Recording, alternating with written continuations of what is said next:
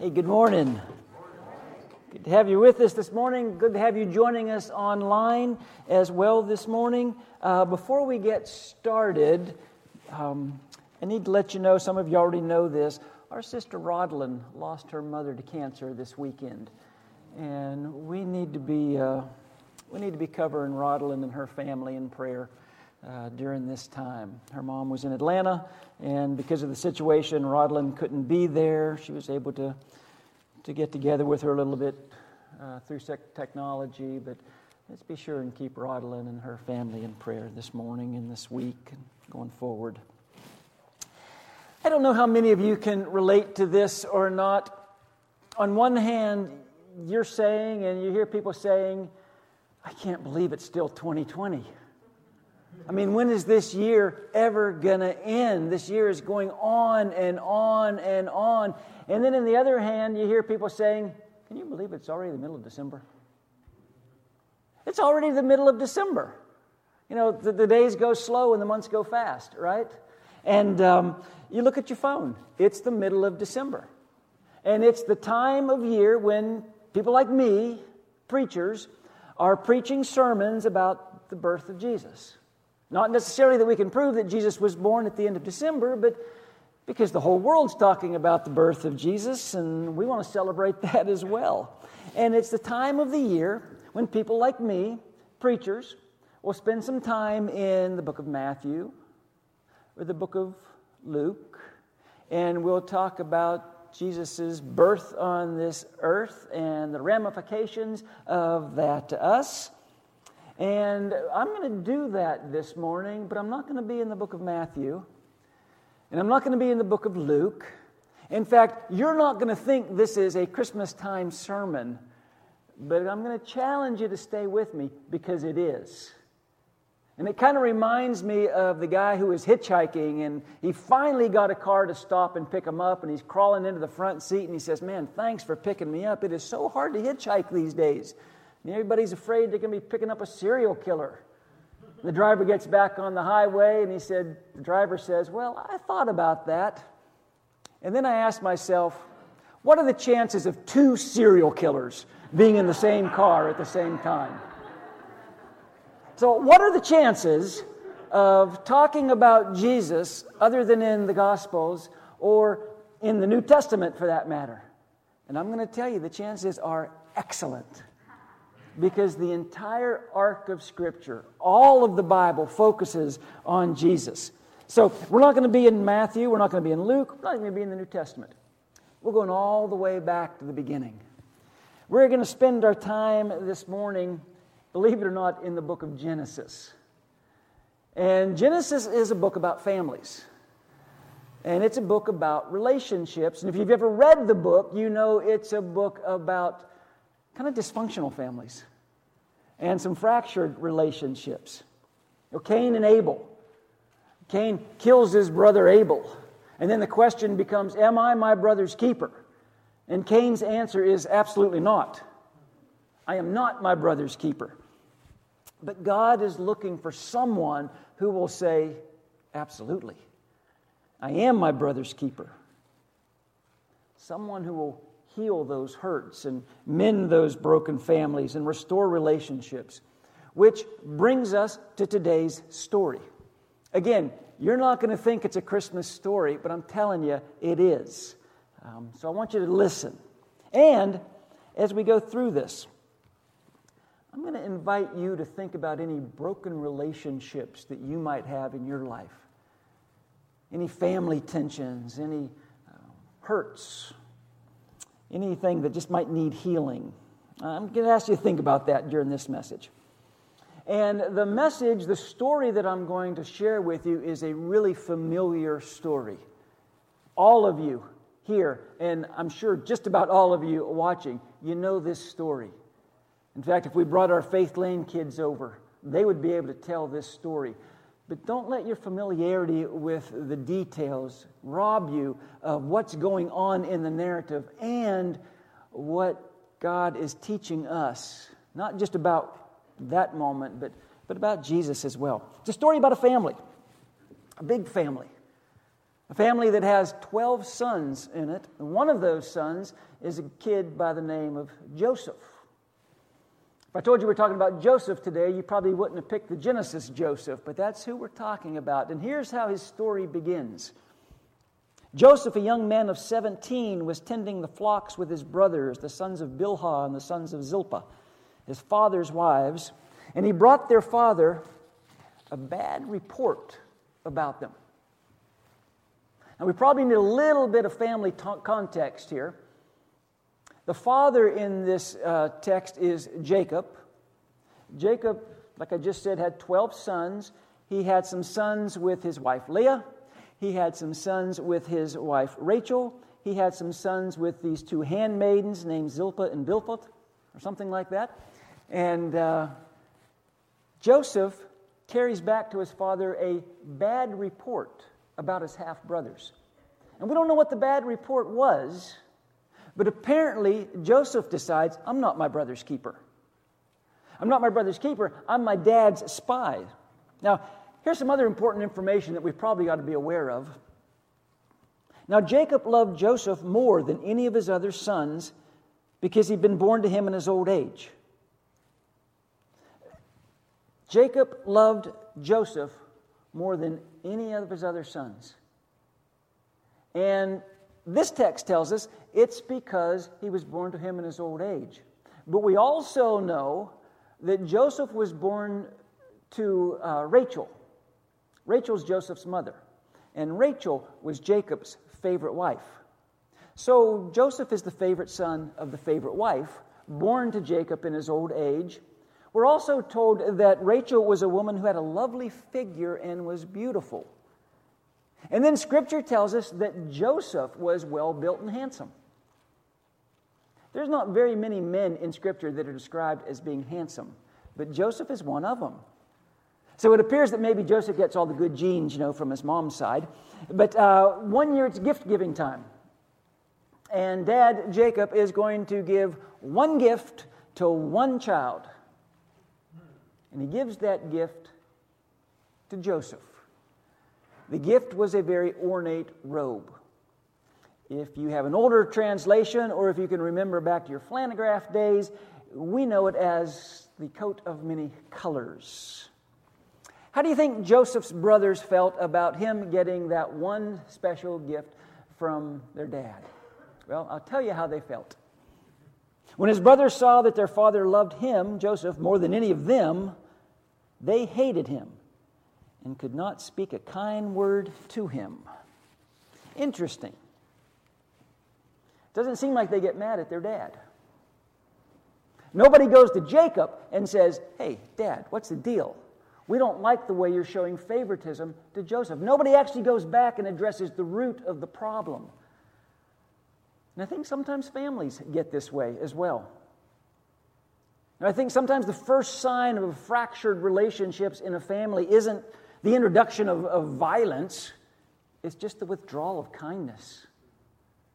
We just quit being kind to people. Uh, they could not speak a kind word to them. Withdrawal, avoidance, separation, those things are meant to wound, and they do. Now, Joseph doesn't really help matters any because he has a dream, has a couple dreams actually, and instead of keeping these dreams to himself, he shares them with the family. Uh, the dream is the family is going to symbolically bow down to him. Again, the brothers, they don't take this well. His brothers said to him, Do you intend to reign over us? Will you actually rule us? And they hated him all the more because of his dream and what he had said. And there's no indication in the text that Joseph is even aware of the anger and the hurt that these brothers are feeling. So a little bit of time goes by. Joseph's brothers are homicidally angry at him. They're off in the field uh, watching the flocks again. Jacob approaches Joseph and says, I want you to go check up on your brothers. Basically, I want you to spy on your brothers, which is where, you know, kind of this whole thing starts in the beginning. Um, it's an unbelievable story. It's a Christmas story. It really is. Uh, And the brothers of Joseph, they're a long way off. But they see Joseph coming from a distance. How do they know it's Joseph if they can't see his face? He's, he's wearing the coat, he's wearing the robe. Here comes that dreamer, they said to each other. Come now, let's kill him and throw him into one of these cisterns and say that a ferocious animal devoured him. They see Joseph coming, they talk among themselves, and their decision among themselves is let's kill him. Side note here be careful who you talk about, who you talk to about your anger. Now, sometimes we think it'd be really therapeutic if I can just share with someone how angry I am and how upset I am. But if that friend reinforces your bitterness and reinforces the, the envy and the resentment, as what's going on here, you know, it just makes your anger problem worse. Some people are like anger incubators, it seems. Well, one of the brothers, uh, Judah was his name, he's number four in line, by the way. Judah comes up with an alternative plan. He says, let's not kill him, instead, let's sell him. Let's sell them and then we'll make some money, plus, we'll avoid a murder rap. We'll finally be done with Joseph, who you know, none of us can stand. And then we'll take an article of clothing and we'll dip it in blood and we'll tell dad that you know, something terrible happened to him. What article of clothing do you think they took and dipped in blood? the coat. Then they got Joseph's robe, slaughtered a goat, dipped the robe in blood. They took the ornamented robe back to their father and said, We found this. Examine it to see whether it's your son's robe. Again, notice they don't say, see if this is our brother's robe. In fact, they don't say, see if this is Joseph's robe. Instead, they say, see if this is your son's robe, that dreamer. And of course, Jacob does recognize the robe. He knows that it is Joseph's. He concludes that Joseph has been killed, and he goes into mourning. His family all tried to comfort him, but it was no use. I will die in mourning for my son, he would say, and then begin to weep. So, the brothers get rid of Joseph, but they don't get what they want. They don't get their father's love. They got what they asked for, but they don't get what they wanted. I mean, the family is as messed up as ever, probably more so. So, let's fast forward a little bit. Joseph gets sold into slavery. He ends up in Egypt as a slave, but he distinguishes himself as a slave. In fact, he actually gets a place where he's got some authority and is making some, um, you know, people are trusting him. But then he's falsely accused of a crime and he's put in prison.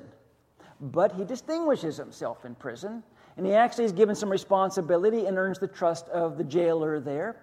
While he's in prison, he interprets a couple dreams from his fellow prisoners one of those prisoners is put to death, the other ends up in service to Pharaoh. Time goes by. Pharaoh has a dream, and this ex prisoner remembers a guy back in jail that could uh, interpret dreams. So they call for Joseph. He gets an audience with Pharaoh, the, the big dog with the hot sauce. Pharaoh tells him his dream, and Joseph interprets the dream for Pharaoh there's going to be seven bumper years of crops. This is seven years of great crops, followed by seven years of famine. Egypt needs to prepare for the famine during those seven good years. Pharaoh is so impressed with Joseph, he puts him in charge of the, the process. In fact, he kind of rises to second in command. He's like the, the prime minister of Egypt. And I've just condensed like 20 years into two minutes. Um, a lot has happened but by the time the famine hits, um, the famine is severe. 20 years have passed from the time that Joseph was sold into slavery. And there's famine throughout the whole land, but Egypt has grain. Meanwhile, back at home, Jacob and his family are dealing with the famine as well. And they're starving to death. But they hear there's grain in Egypt. So Jacob sends his sons to Egypt to try to get some grain, but he doesn't send all of his sons.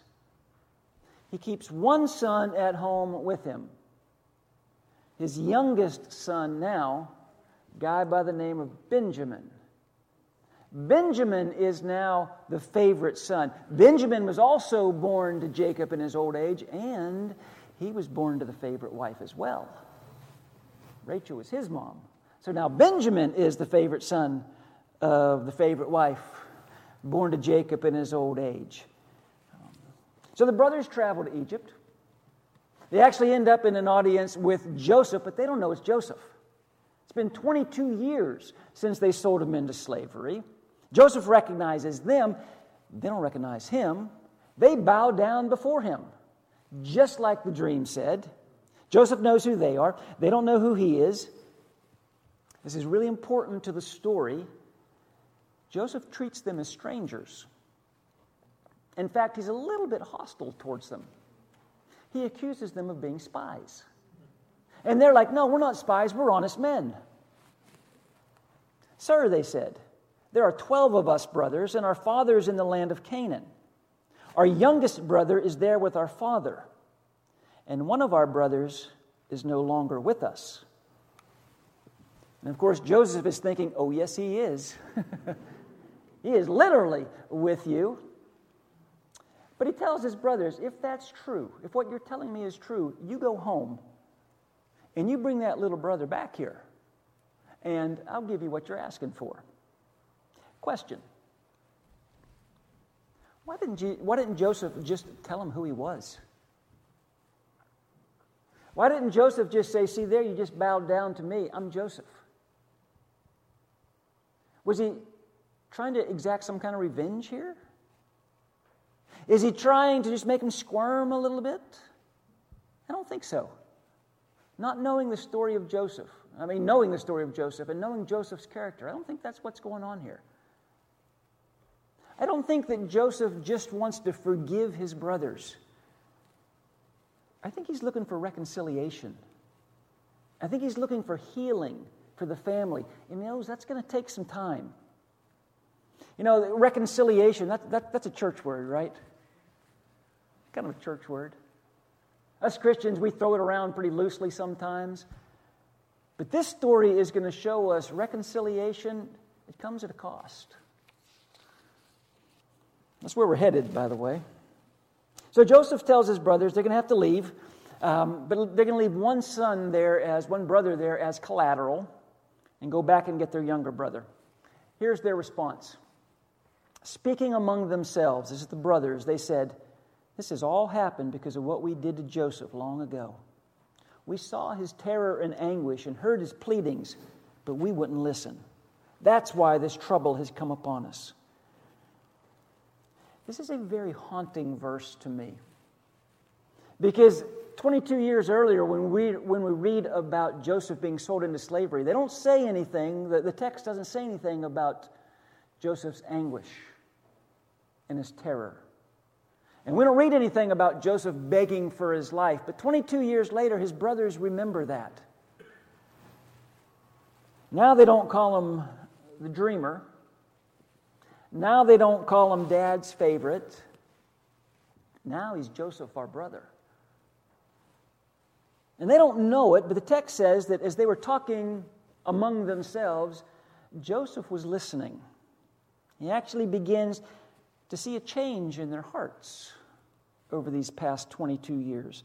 In fact, Joseph goes into a room and weeps after hearing this. There's a lot, there's a lot of crying in this story. Uh, so, fast forward again. The brothers go home, and, and they're there for a while because their dad is not going to let them go back to Egypt with Benjamin. Dad doesn't want to risk the chance of Benjamin not coming home. But the famine is relentless, the family is desperate. So Jacob sends the boys back to Egypt along with Benjamin, his favorite son, and something very strange takes place. Joseph arranges a feast for his brothers when they return with Benjamin. At the feast, Joseph intentionally gives Benjamin five times more food than everybody else. Everyone else gets served, and Benjamin just gets buried in all this food. And Joseph is watching. How are those brothers going to respond? because that's the favorite, and he's getting something that nobody else is getting, he is being treated differently. He's being treated better. How are the brothers going to respond? Has anything changed? Are they still going to be jealous? Joseph watches. And it appears that Joseph is treating his brothers with tremendous kindness and generosity. He gives them the grain, he sends them on, his, on their way back to, to Jacob. But before he does, now he takes a gold cup and he hides it, places it in the sack of Benjamin, but he doesn't let them know. And then he calls his servants to bring the brothers back to Egypt. And he says, One of you has stolen something very precious to me. Their goods and, and bags are all searched, and there is the gold cup in Benjamin's sack. And Joseph tells the brothers, You all go back to your father. The kid stays. The kid is staying here. He's a thief. And he can rot in jail for all I care. Very interesting turn of events here.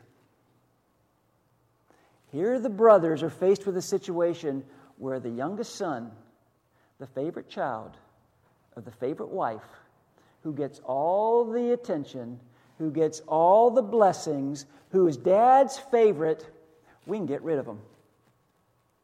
They've done it before. We can rid ourselves of Benjamin, and we don't even have to do anything wrong. For all they knew, Benjamin was guilty.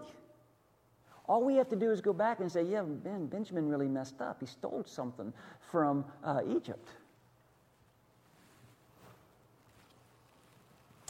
One of the brothers stands up.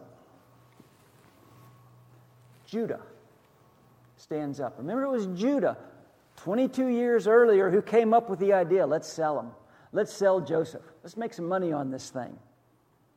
Let's deceive our father. This same guy, this same brother, Judah, stands up and gives the longest and most impassioned speech in the entire book of Genesis. Judah says, If we go back home without Benjamin, it's going to kill our dad. Then Judah stepped forward and said, And now, my Lord, I cannot go back to my father without the boy. Our father's life is bound up in the boy's life. When he sees that the boy is not with us, our father will die. We will be responsible for bringing his gray head down to the grave in sorrow. These are really incredible words by Judah. Again, Judah doesn't know who Joseph is.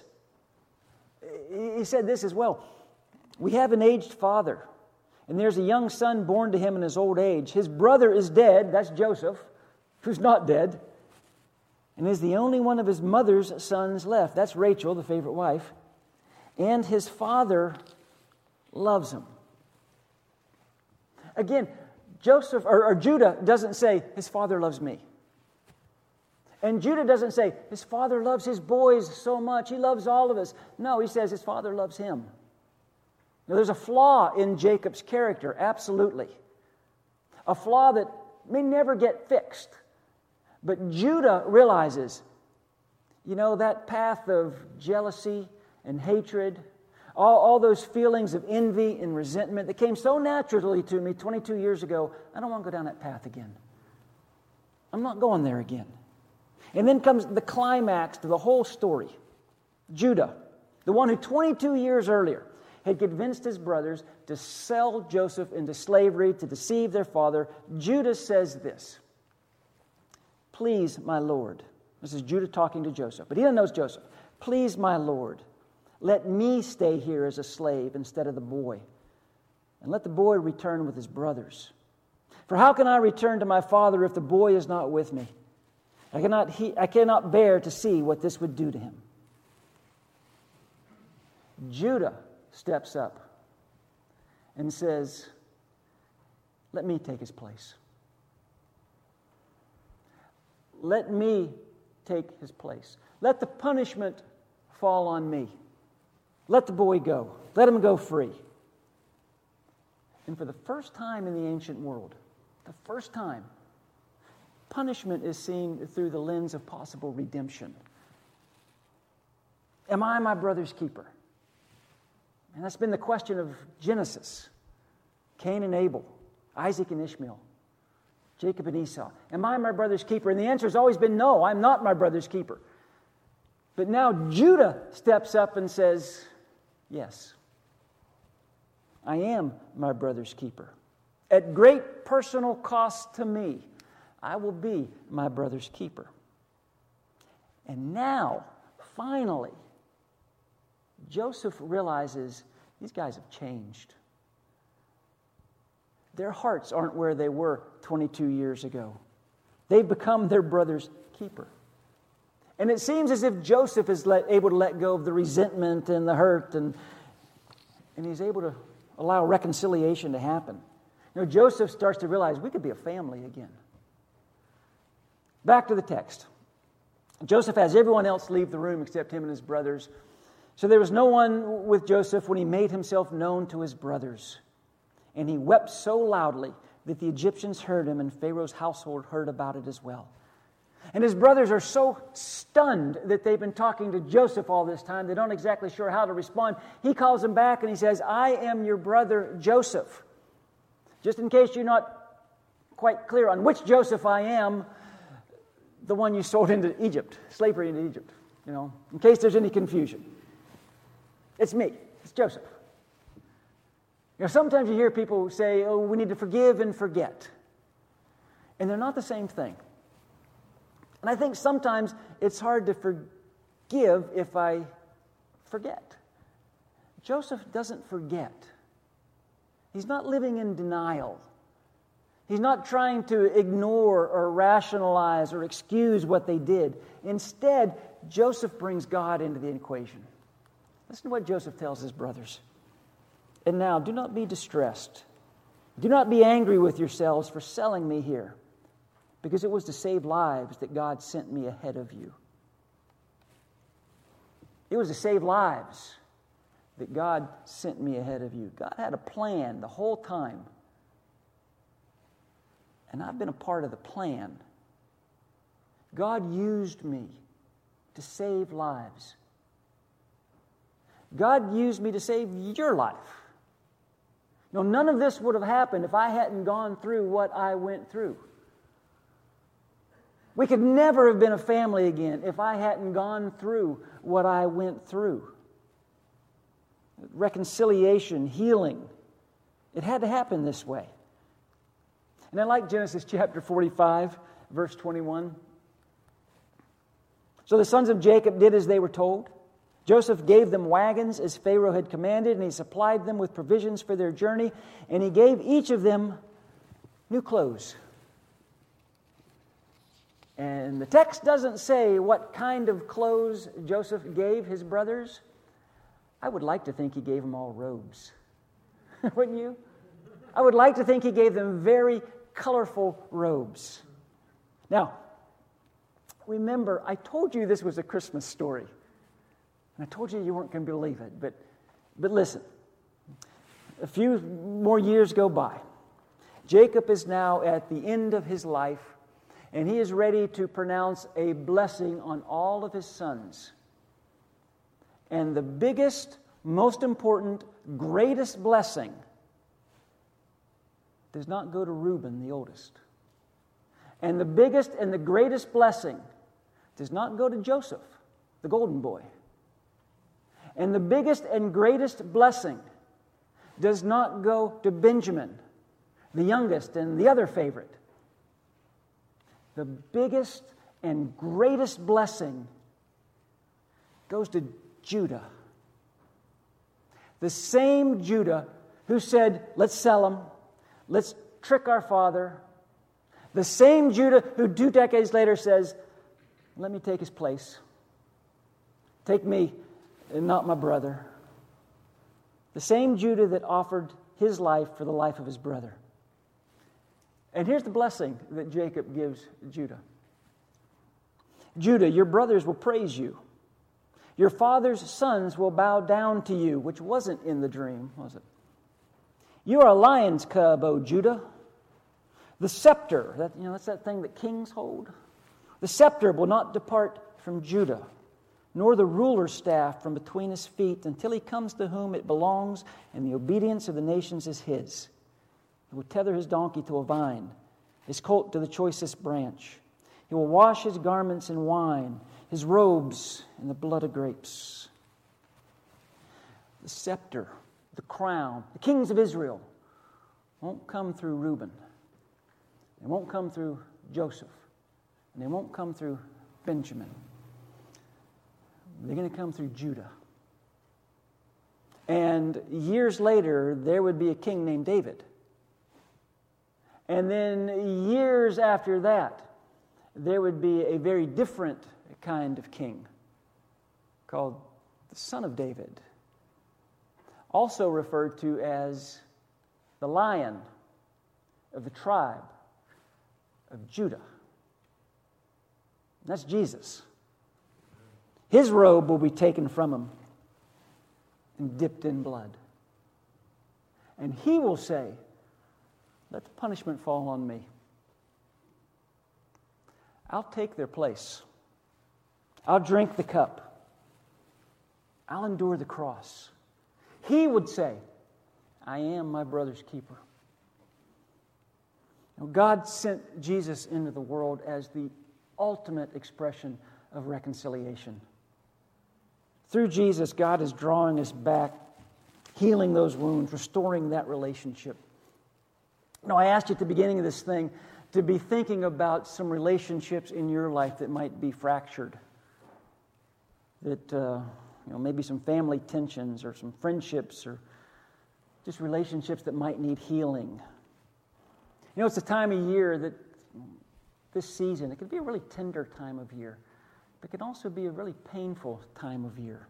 And I guess my challenge for us this morning is twofold.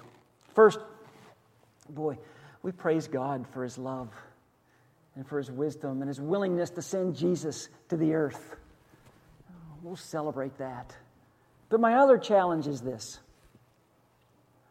Would you be willing to allow God to put you on a path of reconciliation? Would you be willing to, you know, that person that you might be thinking about, that family member, that friend that just for whatever reasons there's tension there? Would you be willing to, to think about that person and take whatever step you can take toward that person? Maybe it's a call, maybe it's a visit, maybe it's a note, a conversation. God sent his son Jesus into this earth. He was born in a barn, he was killed on a cross, but he did it for one purpose, one reason and that was to reconcile us back to Him.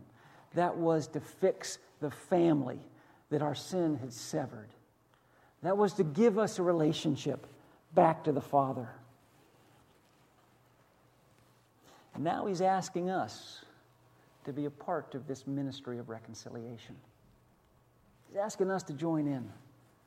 In a world that's broken and jealous and hateful, He's asking us, would you be just like Judah? Or more importantly, would you be like the lion of the tribe of Judah? Would you be willing to be your brother's keeper? Would you make the effort, even if it's not reciprocated? Even if you're not sure how it's going to be received? Would you make the effort to mend those relationships? Would you do that? Let's pray. Father, I pray for everyone who knows what it feels like to be hurt or wounded or betrayed or victimized or rejected. Who knows what it feels like to be thrown into a pit by someone they trust. Father, I pray for every hurt, every burden, all the darkness. God, would you wipe it away? Would you light our path? Would you bring the miracle of reconciliation between brothers and sisters? Would you help us to be our brother's keeper? I pray in the name of your Son. Amen. Hey, if you're watching online and um, God's put it on your heart, and you got, or maybe you got a relationship that, man, I need some prayers for this thing. Uh, there's a link uh, available to you. That you can contact uh, the, the family here at Bay Area, and we will pray with you or for you about uh, anything that's going on in your life. If you'd like to speak to someone or get in touch with someone personally, you can do it through that link as well. For those of us who are in the auditorium this morning, um, the shepherds are going to make themselves available here somewhere at the front of the auditorium after we dismiss. Dave's got a song that he's going to use to get us ready to share in communion together.